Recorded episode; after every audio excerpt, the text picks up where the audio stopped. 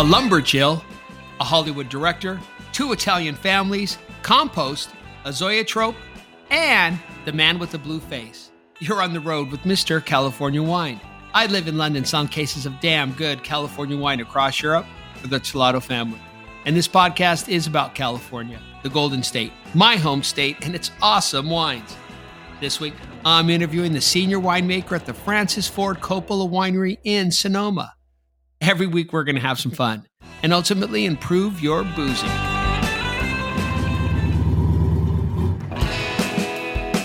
My guest this week is the senior winemaker at the Francis Ford Coppola Winery in Geyserville, Sonoma. And as it turns out, a champion lumberjill who competes in the World Women Championships in Hayward, Wisconsin.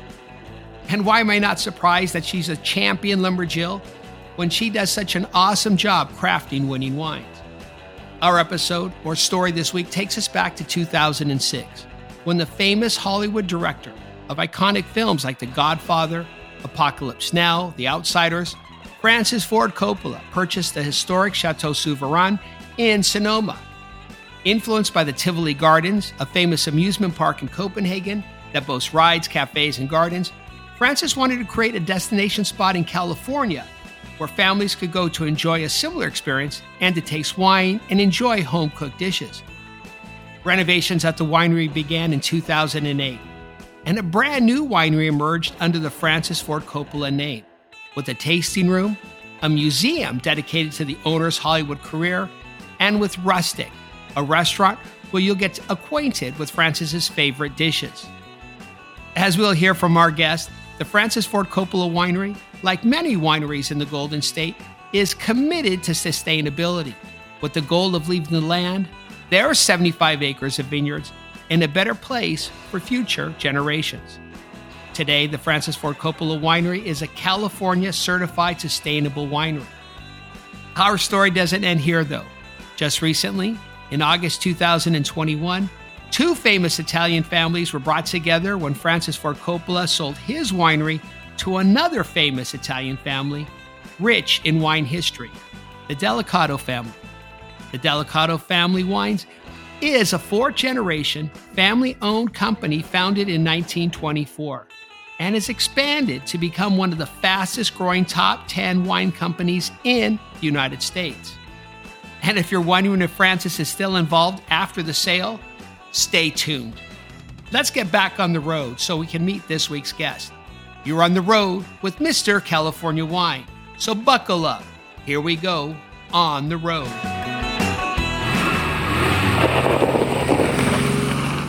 A quick word from the buyer. The buyer dot net is your connection to the premium on-trade. The buyer dot net is your on-trade platform, linking key industry leaders, influencers, producers, and suppliers in order to improve reach and awareness in the U K hospitality sector. My guest this week is a fourth-generation Sonoma County native who loves to get her hands dirty. Literally, she enjoys working with compost in the vineyard. She's a graduate from Cal Poly State University, San Luis Obispo, with a degree in agricultural business. My guest then went on to earn a winemaking certificate from U C Davis. After graduating from Cal Poly, she joined Benziger Family Winery and continued to work there for sixteen years, learning and developing her skills, not only in wine production and winemaking, but in the vineyard as well. Following her long run at Benziger, she made wine at Ravenswood Winery and then at the Prisoner Wine Company for a year as their senior winemaker. My guest loves the outdoors and is currently a lumberjill champion. You're on the road with Mister California Wine, and my guest this week is Andrea Card, senior winemaker at the Francis Ford Coppola Winery.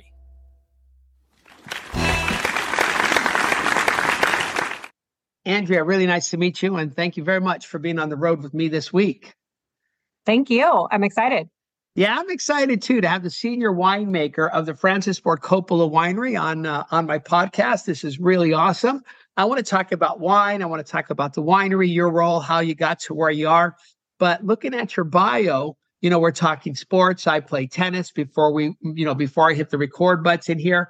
You are into lumberjack sports. And you know what? Other than watching the Bionic Man or Steve Austin on, on the six million dollar Man, you know, do like sixty miles per hour on a, on a log, on a lake. I don't know anybody who's lumberjack sports. So tell me, how did you get involved and what exactly you're doing with lumberjack sports? Yeah, I uh, we call ourselves Lumberjills, the women in the sport. And um, I got started in college on a team, and it was exciting. It was a fun and different sport. I'd played soccer my whole life and didn't want to play anymore. And so this gave me the opportunity to throw axes, run chainsaws, chop and saw, and be out in nature. So that was really fun. Okay, so what year did you take this up, and how did you get introduced to this sport? I started in nineteen ninety-six when I was a freshman in college. Where in college did you go? I went to Cal Poly San Luis Obispo. Okay. And they had had a team since the seventies, and I took a class um, at, that required me to go to a, a meeting. So I went, and it was so much fun. I went to a competition that weekend, did really well. They asked me if I knew how to run a chainsaw, and I said, yeah, I've run one a couple of times, and I won all the competition, and the rest is a little bit of history. Um, I've started competing professionally once I graduated from college, and now I've been a part of the U S women's team, traveling to Australia, competing, and wow. in all over the U S and Canada. That is so cool. So how often do you compete? How much time does this take up? So now I am a mom and have a job and all of those things. So I only compete at two major competitions a year. So one in Wisconsin and one in upstate New York. But they are called the World Championships and the Women's World Championships. So we like to think that they're a big deal. Wow. How many how many women compete in these There's championships? A lot. There's a lot of women. Um, at these two competitions, there's probably thirty women or so at each one. Okay. And what's your best showing in these championships? Uh, last year, I won the world championship with my uh, partner, Stephanie No from, Ca- from Canada. And we won the women's double sawing championship. Women's, and it's sawing. Is that with a manual saw or uh, a chainsaw? Yeah. yeah. So if you think of the traditional old time saw that you see in pictures of the men in the woods with the really large trees, those are the saws that we are using. That is so cool. So how many seconds or minutes does it take? I mean, to chop, to, to saw down a tree? What's their record? How long? It's seconds. Uh, we seconds. were under ten. We were under ten seconds for for this past year. So wow, great. That is so cool. So what is this called? The world is it Lumberjill Championships or what is it called? Uh, yeah, the World Championships of ha- Hayward, Wisconsin. World Championships of Hayward, Wisconsin. Yeah. Wow. Is there such a thing as log rolling? Is that part of it? There is. There is. But if you, if you were to see me, if you were to see me, you would say, oh, yeah, I can see why she's better at chopping and sawing than at log rolling. Um, we we tend to have more um, height and mass when we're sawyers and choppers than when we're log rollers. So log rollers are a little more petite and uh, kind of r- can run on water. So how how long can you stay up on a log? Not very long. not, not very long. It is not my forte. Okay. That is so cool. So sawing is your forte. That's your strength. That's your skill set yeah. for these championships. What do you have to do to prepare to get ready for next year? I mean, how do you train? It's hard to live in California and train for the sport. So I mostly just make sure that I'm super fit and ready in terms of strength and endurance. You don't go around like when you need to practice cutting up like sofas or anything like that in the house, do you? I could, but it doesn't translate that well to really nice wood with a really nice saw. So I just say, forget it and make sure I'm strong enough and uh, fit enough. That is awesome. Lumber Jill. That is really, really cool. Awesome. Okay. So uh, quickly, uh, when's the next championship? When are you competing next? In July, the end of July this year. Well, good luck. Thank you. I'm going to need it. That is, defending, that is defending my title. Defending your title. Not always easy, but I'm sure you'll do it. That's great. And, and Andrea, that is awesome. So let's talk about your role making wine at Francis Ford Coppola Winery. How long have you been there? Um, how long you been there? How did you start out? And uh, what's your role now? Yeah, I started three years ago next month. and I am the senior winemaker, and I oversee um, all of the wine production here in Geyserville. And I was just excited to come back to a family-owned winery, and it was a great opportunity for me. And it's been it's been a lot of fun. It's been kind of a short and wild ride so far. What uh, we're going to get to that. What about um, where were you before? What was your what was the job right before you jumped on board at Francis Ford Coppola? I worked for Constellation, and I was working on the Prisoner brand and uh, for Ravenswood. Amazing brand, that label when it came out, yeah. That just took off. How long were you there for at Constellation? I was only there three years. What, um, I guess you said you wanted to work for a family. What what attracted you to Francis Ford Coppola? Was it the family? Was it the environment? What? Uh... Well, to be honest, I had a boss before that he had moved, and I was excited to be able to work for him again. So I came to Francis Ford Coppola. Really, um, that was one of the main motivators. And then once I got here and interviewed and really checked out the whole place, I was excited about it. Um, as a child, I grew up in Sonoma County, and I used to drive by this property all the time. My family lived just north of here, and I always told my dad I wanted to get married at that winery, which was Chateau Souverain. Sure. And um, I did not get married at the winery. Okay. But um, it's kind of a full circle thing for me that I got to have this great experience now working here. So, so it's a fun opportunity. So going from making wine at Constellation, you know, making the, the you know, the Prisoner, what was the biggest challenge step for you stepping into this role at Francis Ford Coppola? Well, I moved right in the beginning of COVID. So some would say that I probably am not the smartest. So for me, the biggest struggle really was just trying to get to know people and understand their roles and how we would work together. Um, because there was so much separation. We did come into work every day. Our team was here, so that part made it easier for the winemaking team, but getting to know everyone else was was difficult. Okay, and then obviously, you know, heavy uh, mask mandate in California, I mean, you know, in London as well. I mean, obviously, you know, you're working with wine, you have to taste the wine. Obviously, the mask comes off. So I'm just curious, if you're tasting with your team, then you had to like, what, stand like, you know, twenty, twenty yards apart? How did that work out? Yeah, we we had all the windows and doors open. We sat as far away from each other as we could. Um, and knock on wood, somehow we made it through. None of us uh, got sick, and none of us got each other sick. So that was pretty awesome. That's the red wine, right? That's why we should yeah. keep drinking red wine. Yeah, we we do think that that might have helped kill kill some bugs in the air. Yeah, exactly. Francis Ford Coppola Winery, what's the model there? Do you guys own vineyards? Do you source fruit to make these wines, or is it a combination of the two?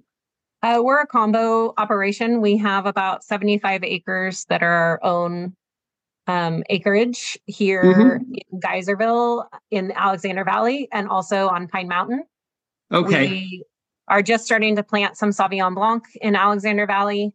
And then we have things, obviously, like Cabernet Sauvignon, um, Cab Franc, Malbec, Merlot, Negroamaro, Zinfandel. So some fun varieties that we grow ourselves. And then we have these great relationships with our grower partners. Negroamaro, that's interesting. So uh, Southern Italian grape variety. Why Negroamaro? Are you using it to blend with your cabs, or are you making a single variety Negroamaro? We make a single variety um, of Negroamaro from our own estate, and it's a really fun grape. And uh, Francis actually had come to the team one, t- one day and said, hey, I love this wine. I want us to make it. And the grower relations team said, well, nobody grows that in California, or at least that we know of. So he said, great, we'll just plant it. So we planted it, and um, we've had about three vintage- vintages off of there. And it's really turned into an amazing wine. So three vintages, how much is planted? About three acres. Three, three acres. acres. And yeah. so how, how many cases does that translate into? Are you making a, a given year, depending on the situation? Normally is about five hundred or so cases. And is that then all four of those? Is that all just like reserved for wine club members, or do you get a little distribution for that wine? Yeah, it's mostly just D T C through the tasting room and through wine club. You know, it's so cool because, you know, we talk about cabs and Pinot Noir, Chardonnay a lot, obviously Merlot, uh, Pinot Noir, but it's fun to see like Negroamaro, uh, Negroamaro or, you know, say, you know, uh, Albarino, you know, pop up in California. Any other grape varieties that you're playing with? Um, that's our big one that we really have stuck with and we wouldn't mind making some more of. And it would be super interesting to see it grown in another region and us be able to make it as well. But we'll see how, how time goes with that and see how people in California love Negroamaro or not. yeah, yeah, no, that's, that's awesome. So, you know, you're, you're in Sonoma, obviously, you know, coastal influence there. Are you worried about climate change? You know, you're planning some Negroamaro, talking to Jeff Hinchliff over at uh, Hannah. He's planning some Nero d'Avola to blend with his cabs. Are you guys looking at like these Mediterranean grape varieties, like heat resistant, drought resist- resistant grape varieties? Are you sticking to what works for you, the the Bordeaux blends and the Zin? Currently, we are trying to make a plan to replant some areas of our estate property. And that's going to be a conversation that we have when we get there. We all believe that things are changing, so we'll have to adapt as well. Yeah, but you're, it's it's something you're looking at. I guess it's something everybody's got to look at at some point, right? Depending on where you're located. I th- I think we all should be, right? It's all going to be changing. Yeah, so. I agree. All right, well, let's take a look at a couple of your your wines. Uh, one, the first one, your two thousand nineteen Francis Ford Coppola Reserve Cabernet Sauvignon. I want to talk to you about your Director's Cut Dry Creek uh, Valley Zin as well, but this Reserve Cab. Where is the fruit coming from for this wine? And what's the story behind the label, this very artistic, really good-looking label? Yeah, it is a, a very unique label.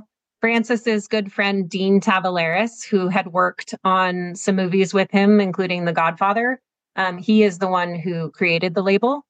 And if you see the Reserve series that we have, um, which includes Chardonnay and Pinot Noir and such like that, Uh, they all have a different face. So this one happens to have a man with a blue face, but not like Avatar, just a man with a blue face. And it may sound strange, but it actually is pretty cool. Um, and so the fruit comes from a very special grower of ours um, from Sequerçé Vineyard in Alexander Valley. And we've been, excuse me, we've been partnering with them for about six years and receiving their fruit, all Cabernet. And they're situated on the opposite side of the valley from where we are. So on the east side of the valley, looking west. And we have hillside um, blocks from that property, as well as valley floor and everything kind of in between. And so we really get the best of all of the worlds of Alexander Valley and what it has to offer. And I like to think um, it has one of the best views I've ever seen of Alexander Valley, especially um, looking west. So I like to think that it can see the sunset um, and those grapes get to experience that every evening. So it it shows in the wine. Yeah, no, beautiful wine. And I got to tell you, I love that label. Well, I love the labels of that entire series. And do the labels change with every vintage? No. So those are, um, they stay the same with each varietal. So every okay. year, every year you'll get the man with the blue face for the Cabernet. Okay. Yeah. yeah no, really, really good looking uh, label there. I love a good Zinfandel. I think the Dry Creek Valley's in. Um, I've had it on several occasions, very familiar with the Director's Cut. Again, another interesting label. You're looking at the, you know, reels of a, from a movie projector, right? You're yeah. looking at a reel off a movie projector. Um, and I love Dry Creek Valley. So why Dry Creek? Why, why is, why does Zinfandel, why is it such a good match for this part of Sonoma? I like to think that Dry Creek Valley is probably the premier region of growing Zin in California. That may be a bold statement, but I I love it. I love the expression that the wine takes. Um, it we grow from a lot of older vines, and so there's a lot of balance. So there's less vigor, there's less alcohol that we end up getting. The concentration of the fruit is nicer, so we get a little bit of darker expression of fruit. So it's not just thin, red, and high alcohol, where sometimes in those really hot regions, that tends to be the makeup of the Zinfandel. And from Dry Creek, we just love the balance of the fruit overall and the wine that it eventually makes. Yeah, I agree. I spent a lot of time in Dry Creek. And uh, I mean, it's amazing, those old bush train vines. Some of them go back over one hundred years, right? There's some yeah. old stuff there. There's some really old stuff. And they're they're beautiful and challenging all at once. So we we do have some trellised fruit and some um, California kind of sprawl. Andrea makes some really good wines. I mean, fabulous wines. And then plus, you get them and put them in a bottle with some, you know, fun packaging to look at, right? Nice story to tell. Yeah, it's it's the best story for me, actually. I like the story of the wine itself, but the connectivity between the label as well is really fun. And when you said, oh, it's an old reel, it's actually, it's called a zoetrope. And um, it's the first moving picture. And so if you had like a little flip book, you could see the picture move. That's basically what the label looks like. Um, right. As you, if, if you spin the bottle fast enough, um, and and the Dry Creek Zin actually has a witch on riding a goose with a little broom, and she, um, I like to think that the way that those two connect, the Zin and the witch, is that she's really trying to constrain that Zinfandel and keep it from going too high alcohol too much, and really okay. like. reining in what it can what it can be and show all of its layers. So great storytelling and great Zin. That's uh, that's really cool. I just I just had a thought. You have these all these artistic labels. Before we recorded, you were saying that, you know, there's another property that you work at as well. You're going to create, you know, what about a lumberjack Zin or something like that? Lumberjill. I sorry, take that back. Lumberjill. It's okay. Gonna... It's okay. Um, yeah, I think I'm going to have to talk to marketing and see if they think that there will be a market for that. It would probably have to be whiskey infused. And uh, although my lumberjack friends, they like the wine too. As long as I bring it, they'll yeah. drink it. In California, we've we've gone through like, you know, years of record drought, ten years. We've gotten a lot of rain in January. I mean, super concentrated, you know, just kind of hit all at once. How's that affected the property, your seventy-five acre vineyard? I mean, I know in general it's been great for the state. How is the vineyard held up in, you know, in January when those rains hit? Things have been great. We actually have one property that is on Pine Mountain, and so we saw the most amount of snow we've ever seen. Uh, I think Sonoma County, northern Sonoma County, got more snow than it's ever had. Uh, so at one point we were probably a foot of snow up on the up on the vineyard, which was amazing and made for some beautiful pictures. Um, but we actually have now enough water in our reserve um, pond for the next three years or so. And so we're really looking at this as a positive thing.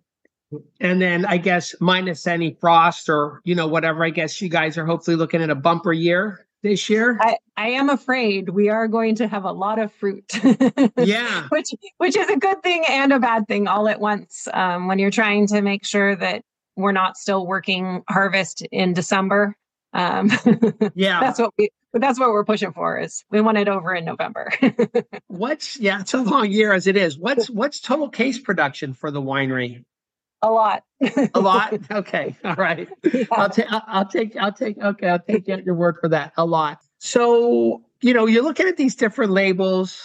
You know, each bottle has to have its own expression. Gives. You know, it gives a sense of of of place. What's your secret? I mean, how do you go about, say, making a Zin that's going to match that director's cut label or that cab that's going to, you know, um, match what people's expectations are from that blue face man? Do you look at it that way? So it depends. For me, it depends on the style of wine and what tier it's really in. So if it's a, a hand-sold wine from a single vineyard in a very small appellation, I'm hoping that our consumer understands that vintage to vintage, you're going to have variation, right? You're, uh, effect of climate and drought or no drought, all of those things play into it. So for those wines, really, there's not a whole lot of manipulation. We try to have it be an expression of that vintage and that place. And when you start making the larger blends, you know, we're really well known for our claret, which is a lot of cases. Um, that wine is the wine where we're able to blend across different appellations and really keep it a lot more consistent. Fabulous storytelling and winemaking there. You've been in this role now for a little over three years. What's the biggest impact you've had at the winery? I would like to think that my biggest impact would be connectivity between my team and other teams actually here within the winery and also within kind of the, the larger business. We want to make an impression with the wines that we have and, you know, making sure that we are a solid team and working well cohesively, I think can make the biggest impact in that way. Okay. So if you're making something, you know, obviously um, you have a story to tell when you get in front of a consumer, but I guess you want the marketing team to get the message in terms of what you've, what you've created. Um, yeah, so you're on I- the same page. Yeah, that and even, you know, people who are working on the bottling line, having them understand what it is that we're making and why we're making it in that style. So that way they can be a good brand representative as well when they go out and they meet with their friends, right? They they always have access to our wines, and I want to make sure that people feel connected to that. Yeah, that's a great that's a, that's a great point, because they can go out and indirectly or directly promote the brand, right? Regardless yeah. of what their what, regardless of what their role is at the winery. Yep. Yeah, and we like to we like to share that as much as we can, and the stories are fun, right? Especially if you can talk about the label, and even if you don't know that much about the wine, you remember, oh yeah, that man who's dance, the devil dancing on the ball. That means that is a lighter, brighter wine, right? And so those are the stories that I like to kind of connect and how we we show our wines. So yeah, connecting stories. Very yeah. cool. So let's take a step back. When did you start? What was your first job making wine? What year was that? Uh, two thousand one. I just graduated from college. Okay. And, uh, I moved home to Sonoma County because you know, you graduate from college and you don't have a job and you don't have any money. Sure. Where's where's so, home? Where's home? In Sonoma? In in Sebastopol. Yeah. In Sebastopol. Okay, great. Yeah. Okay. West West County. And I looked in the paper because, you know, it was the olden days when you looked for jobs in the paper. And uh, I found a job and interviewed for it. And it was at Benziger Family Winery in Glen Ellen. Okay, sure. And I spent the next sixteen years there. and wow. it was amazing. Yeah, so your it first was job out of out of college was at Benziger for for sixteen years. Yeah, I started as a lab intern and just worked in the lab running numbers. I liked science. The wet chemistry was fun, and just understanding the property. And then they asked me if I would like to work with the compost. And that sealed the deal. I was in it. Out, outdoor woman. That is awesome. I like that. Lumberjack chill. That is so cool. Since you started out in two thousand one at Benziger how, and, you know, started making wine, how has your approach to making wine evolved over the years? Has it changed? Well, when I started, I was missing that little piece of the connectivity to the vineyard itself. I was analyzing wine, right? I was in the laboratory. I was trying to infuse myself into everything else, but compost and vineyard is a little bit different. So now I spend as much time as I possibly can in the vineyard, talking with, you know, our viticulturists, talking with the grower relations teams, and just really trying to understand each place and what it has to offer. So that way I understand when we have the fruit in the house, that we can shape it or mold it into the way that it really wants to go, as opposed to trying to force it into, you know, a, a, a round peg in a square hole. So Sure. When you talked earlier about vintage variation, right? I mean, you're yeah. going to get it every year. I mean, obviously you got, you know, uh, soil types. What are the soil types there at the vineyard? What are you dealing with there at the uh, at the at the estate vineyard? We we've got a lot of different types. Okay. Uh, so, you know, we sandy loam is a lot. Um, we're we're down closer towards um, the riverbeds, and so it's pretty good alluvial soils, um, really well draining. Um, and then, you know, we have a vineyard that's up at twenty-five hundred feet on Pine Mountain, which is a, a very different character up there. Right. But that, okay. that has more to do with wind and um, inversion layers. So how would you sum up the two thousand twenty harvest uh, for you guys? two thousand twenty was my first Sorry. vintage year. Okay, two thousand twenty-two. Sorry. Let's look oh, at two thousand twenty-two. Okay. Yeah. Okay. two thousand twenty-two. Well, it was a hot one. So okay. over over Labor Day weekend, well, Labor Day week, really, we saw temperatures up to one hundred seventeen.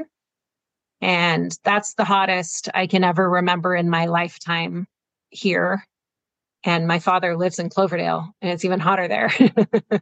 So it was, it was, it was difficult. Um, everything, we tried to pull everything off that couldn't endure the heat before that um, hit. And once it hit, we knew we were just going to have to kind of ride it out and hope for the best. And really, the vineyards that we were working with were well protected. They had good san- sun canopy. We had, you know, enough water to be able to push them through that heat. But it, it was a challenge, that heat spell.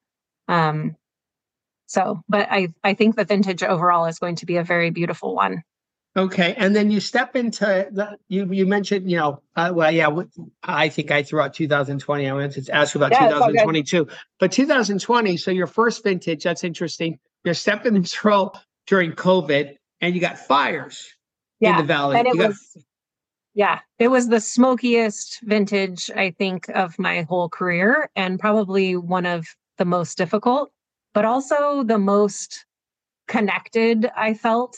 Um, it was really a great way for me to understand how this winery worked. We did small bucket fermentations on every single block that we were to harvest, and we were able to taste every day. We tasted small fermentations and made really good decisions based on that. So our twenty twenty vintage is probably one of the best vintages we'll ever have, in my opinion, just in that the only the best stuff came in and only the best grapes were fermented into into final wine. Wow. So that's okay. So twenty twenty, you're able to produce some reds, but obviously production's down. It has to be down, correct, right? Correct. Yes, very much so. Yeah, we didn't we didn't harvest any Pinot Noir from this area. Um, there was a lot of fruit that we weren't able to use. Um, but the, the Cabernets have turned out lovely. We have Syrah, Petite Syrah. Yeah, we were able to kind of just wade through it and work with our growers and our and our viticulturists to to really make a make a good make good wines. That's a great win coming out of that vintage. That sounds like a great win. Yeah. It was it was hard because it was COVID too. Again, sure. Right? You're having to taste all these all these fermentations. Um, but it was a great learning experience for myself too. I learned I'm pretty sensitive to to smoke effect. So baptism by fire. You really stepped into a a, a, a yeah. big one there, right? Yeah, and then the following year we were sold. So yeah. We had all sorts of fun happening. yeah, let's let's talk about that in a couple minutes. So just um, a couple more questions here for you. Looking back, um, who's been the biggest influence, say mentor that you're that that that you leaned on and maybe you could still lean on today? Yeah, I have had lots of different influential people in my life. Um, not all of them, I would say, were mentors per se. Um, But by far, the um, most influential and best mentor I've had was Rodrigo Soto. He is now the G M for Quintessa in Napa. Okay. Um, he was at Benziger with me when I was there. He's from Chile, and he was just the person who really pushed me to understand that winemaking really could be my career without pushing me.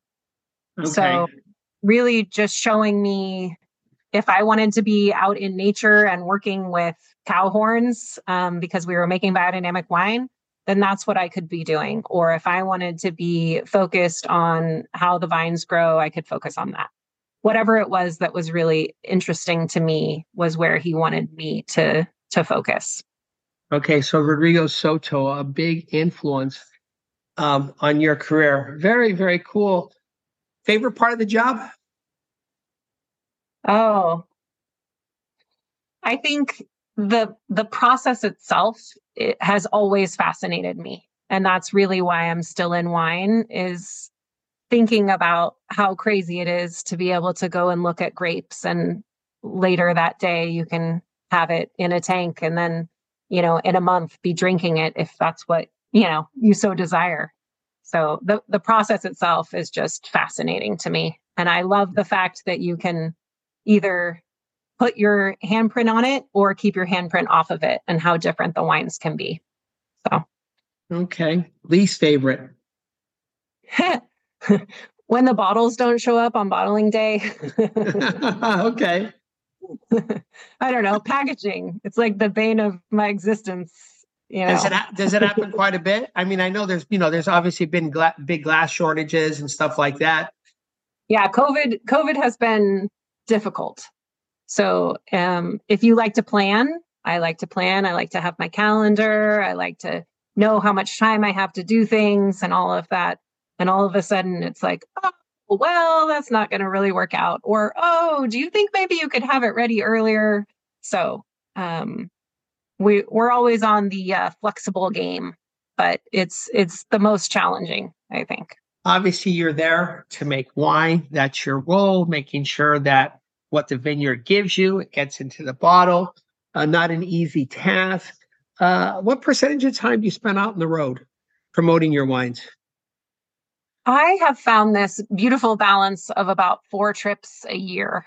Four trips what, a year. Four trips a year. I I do have a daughter and a family and at home that wants me to be around most of the time. And so four trips a year really works great for me. And so I'll go sometime in the winter time and, you know, spring, summer, and and that's kind of it. Okay. And like, you know, talking about these wines, these labels, how big of a part of, say, Hollywood, since you have this big name behind the winery, comes into play when you're talking about these wines? It's really funny that you asked that, because I just realized about two weeks ago that we're a celebrity brand. Well, I know I it sounds weird. I but... would I would say that. I mean, okay. that guy okay. started that guy started his winery with his own hands. I think celebrity is, wine. Yeah. And so this is, yeah. Celebrities get somebody else to make their wine and they put their name on it. It's different. They're not, they're not getting their hands dirty. Right. It's interesting though, within our, even our own community, I think we're, we're known as, you know, the celebrity brand, even though we aren't a celebrity brand. It was very like um, natural evolution and um, into the winery that we have now. Um, so No, I don't. I don't normally feel like I'm in Hollywood, but I okay. did get to walk. I did get to walk on the red carpet last year, um, promoting our wine that we had for the Academy Awards, and that was pretty amazing. Wow, that is cool. I mean, not in a formal dress. I had like boots and jeans on, but it was all good. It was pretty great. Yeah, but you're you're a lumberjill. You can't be wearing a gown, right? Well, I could wear a gown. I mean, I, I'm not saying you couldn't, but yeah, but you're you're a yeah. winemaker. That is so. Yeah. That is that is that is so cool. I don't consider Francis Ford Coppola to be a celebrity wine. I mean, it wouldn't. Yeah, it wouldn't even enter um, into a, a a thought here. Now, obviously, you step into this role well. I mean, COVID, fire year in general for the Valley, two thousand twenty, and then you're there for a year. And all of a sudden, this family culture that you're buying into, you get well, you get purchased by another family, right? Yeah, the, yep. the Del- Delicato family. So, how has that changed for you? Has it? I mean, has it made a big difference at all, or impact on on the purchase of this winery? Whenever you have a larger, I don't know, family or a larger company, then that means you just have more resources, right? So for our winemaking team, all of a sudden we had all these other people that we could ask questions of.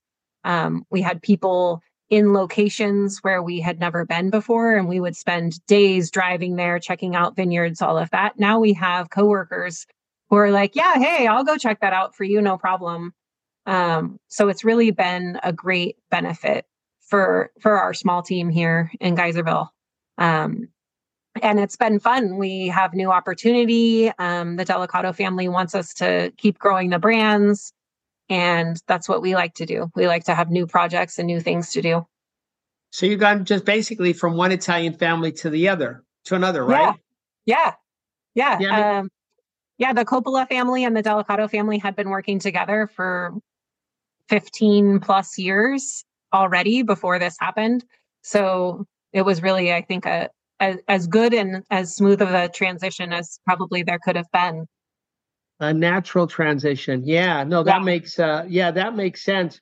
Has the culture, or let me ask this, has the vision remained the same for these wines, you know, as opposed to when Francis started this winery? I I think so. I, I wasn't here in the beginning, so it's hard for me to know that. But from what I feel and from what I see in the wines, I think we are still trying to stay true to what we were making um, in the past, but just if we can make it better, then we make it better. We try not to make it necessarily different, but um, just focusing on good growing practices and good winemaking. And is Francis still involved after the sale? Yeah, he is. He's uh, a, a board member. So there's four board members uh, for the Delicato um company, and he's he's a member of that, so he gets to still interject from here from time to time. Um, it's not quite as wild as I hear as in the past, where Francis would come up with something really off the cuff, um, and people would do it. But so it has a little more methodical, um, you a know, bit more structure, structure. right? Yeah, right. Which right. probably is is not a bad thing. Hey, I, I want to make you a, a Negroamaro or a Norello Muscalese. You got to think about that, right? Right. Let me ask you, what makes working at Francis Ford Coppola Winery and for the Delicato family, what makes it what makes it such a special place to work? Why do you like showing up every day? Well, have you been here? It's beautiful. I have been. Yes, I have. Okay. Yes. Okay. Um, I mean, as I told you, my story about when I was young and driving by, Um, it's still as beautiful and magical as it was then. So that doesn't get old. And then also the people here, really people make the place. And this is an extension of my own family. And knowing that it is a really large family makes it feel even better. Um, you know, I get to see family members often, and it's it's great. It feels like just you're part of a a, lar- a very large extended family, and I come from a very small family, so that's pretty fun for me. Oh, you're a lucky person. Yeah, that's great, Andrea. I've got to tell you, I really, I mean, can't believe how fast the time's gone by. But I really, I've really enjoyed our chat. It's been, uh, it's been a lot of fun, and uh, I've just loved talking to you. Um, I'm not going to let you go just yet. I'm going to ask you four questions. I call this okay. the bidding Q and A. So just give me the first thing that comes to mind. Are you ready to go? Uh, maybe, maybe. Yes, I'm ready. I'm ready. All right, here we go. What's your desert island wine? Oh, desert island wine.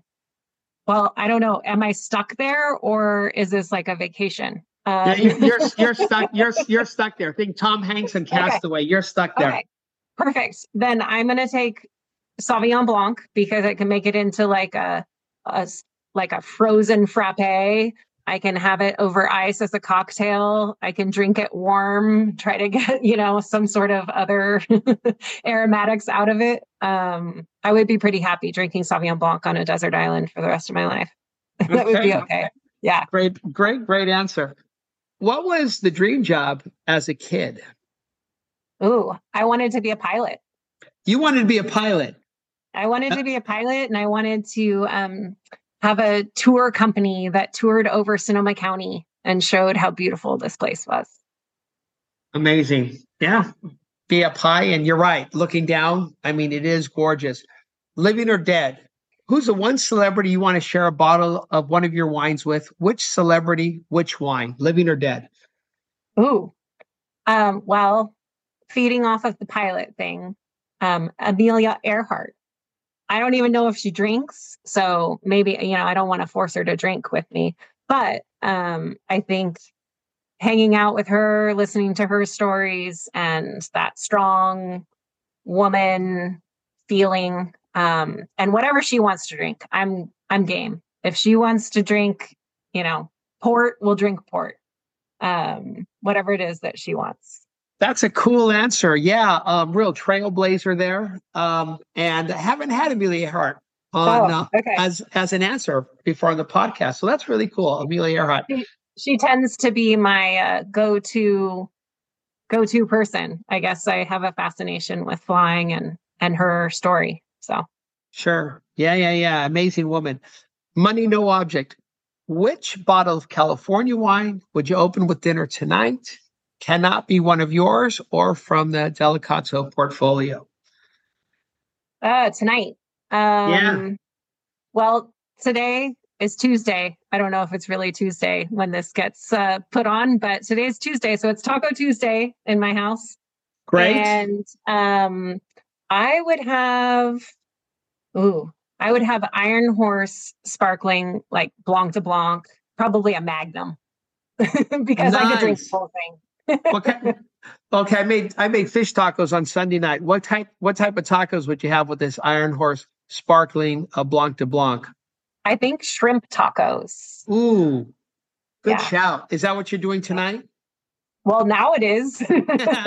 Lucky family. Very cool. Very yep. cool. All right. Well, listen, Andrea, thank you so much for being on the road with me this week. That was a lot of fun. Yeah, thank you so much. This was great. Appreciate it. I want to thank Andrea for being on the road with me this week. That was a fun chat, and I can't wait to get back to Sonoma and spend some time with Andrea at the winery. And Andrea, best of luck defending your double sawing title at the upcoming World Championship. If you still haven't visited the Francis Ford Coppola Winery, you need to add it to your to-do list on your next trip to Sonoma. There are enjoyable wines to taste like their reserve and director cut ranges. And there are great places to eat at the winery as well.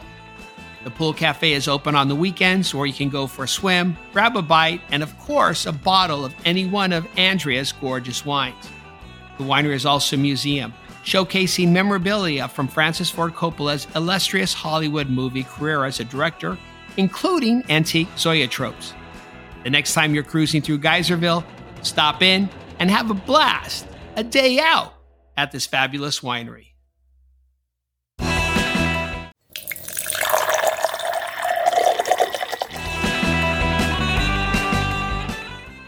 Now it's time for Wine of the Week, and I'm recommending two wines this week. My first pick is The Man with the Blue Face.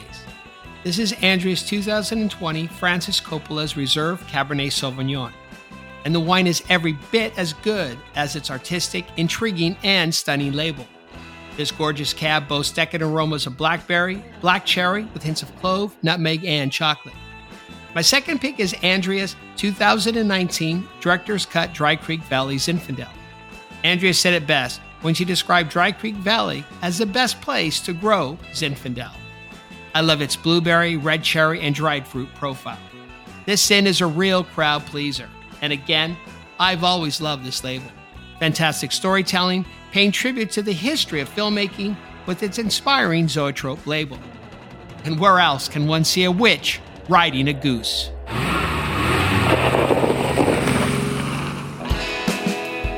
The Francis Ford Coppola Winery is in the town of Geyserville, a fun place to hang out. In addition to spending the day at the Francis Ford Coppola Winery, try your luck at the tables at the River Rock Casino. The casino offers a spectacular view of the Anderson Valley, live entertainment, and four restaurants. In downtown Geyserville, book a table for dinner at Cyrus for a culinary journey that focuses on farm-to-table meals. Catelli's is an awesome spot for good Italian food, And the Geyserville Grill is a place to go for a mouth-watering cheeseburger. Thank you very much for being on the road with me this week, and I hope you enjoyed our chat with Andrea Card. If you want to learn more about the Sonoma A V A and another Sonoma County girl, check out my conversation with Heidi Vondermaiden, winemaker at the Mary Edwards Winery, Season three, Episode forty-five. Jonas and Jean over at Delicato Family Wines, thanks for putting me in touch with Andrea. And I'll be back next week, catching up with Ashley Maniti, winemaker at Brazen in Lodi. If we can't hop on a flight to California, I'll bring California to you. It would be awesome if you would share this podcast with your friends. If you have time, leave a review. See you next week on the road with Mister California Wine. Take it easy.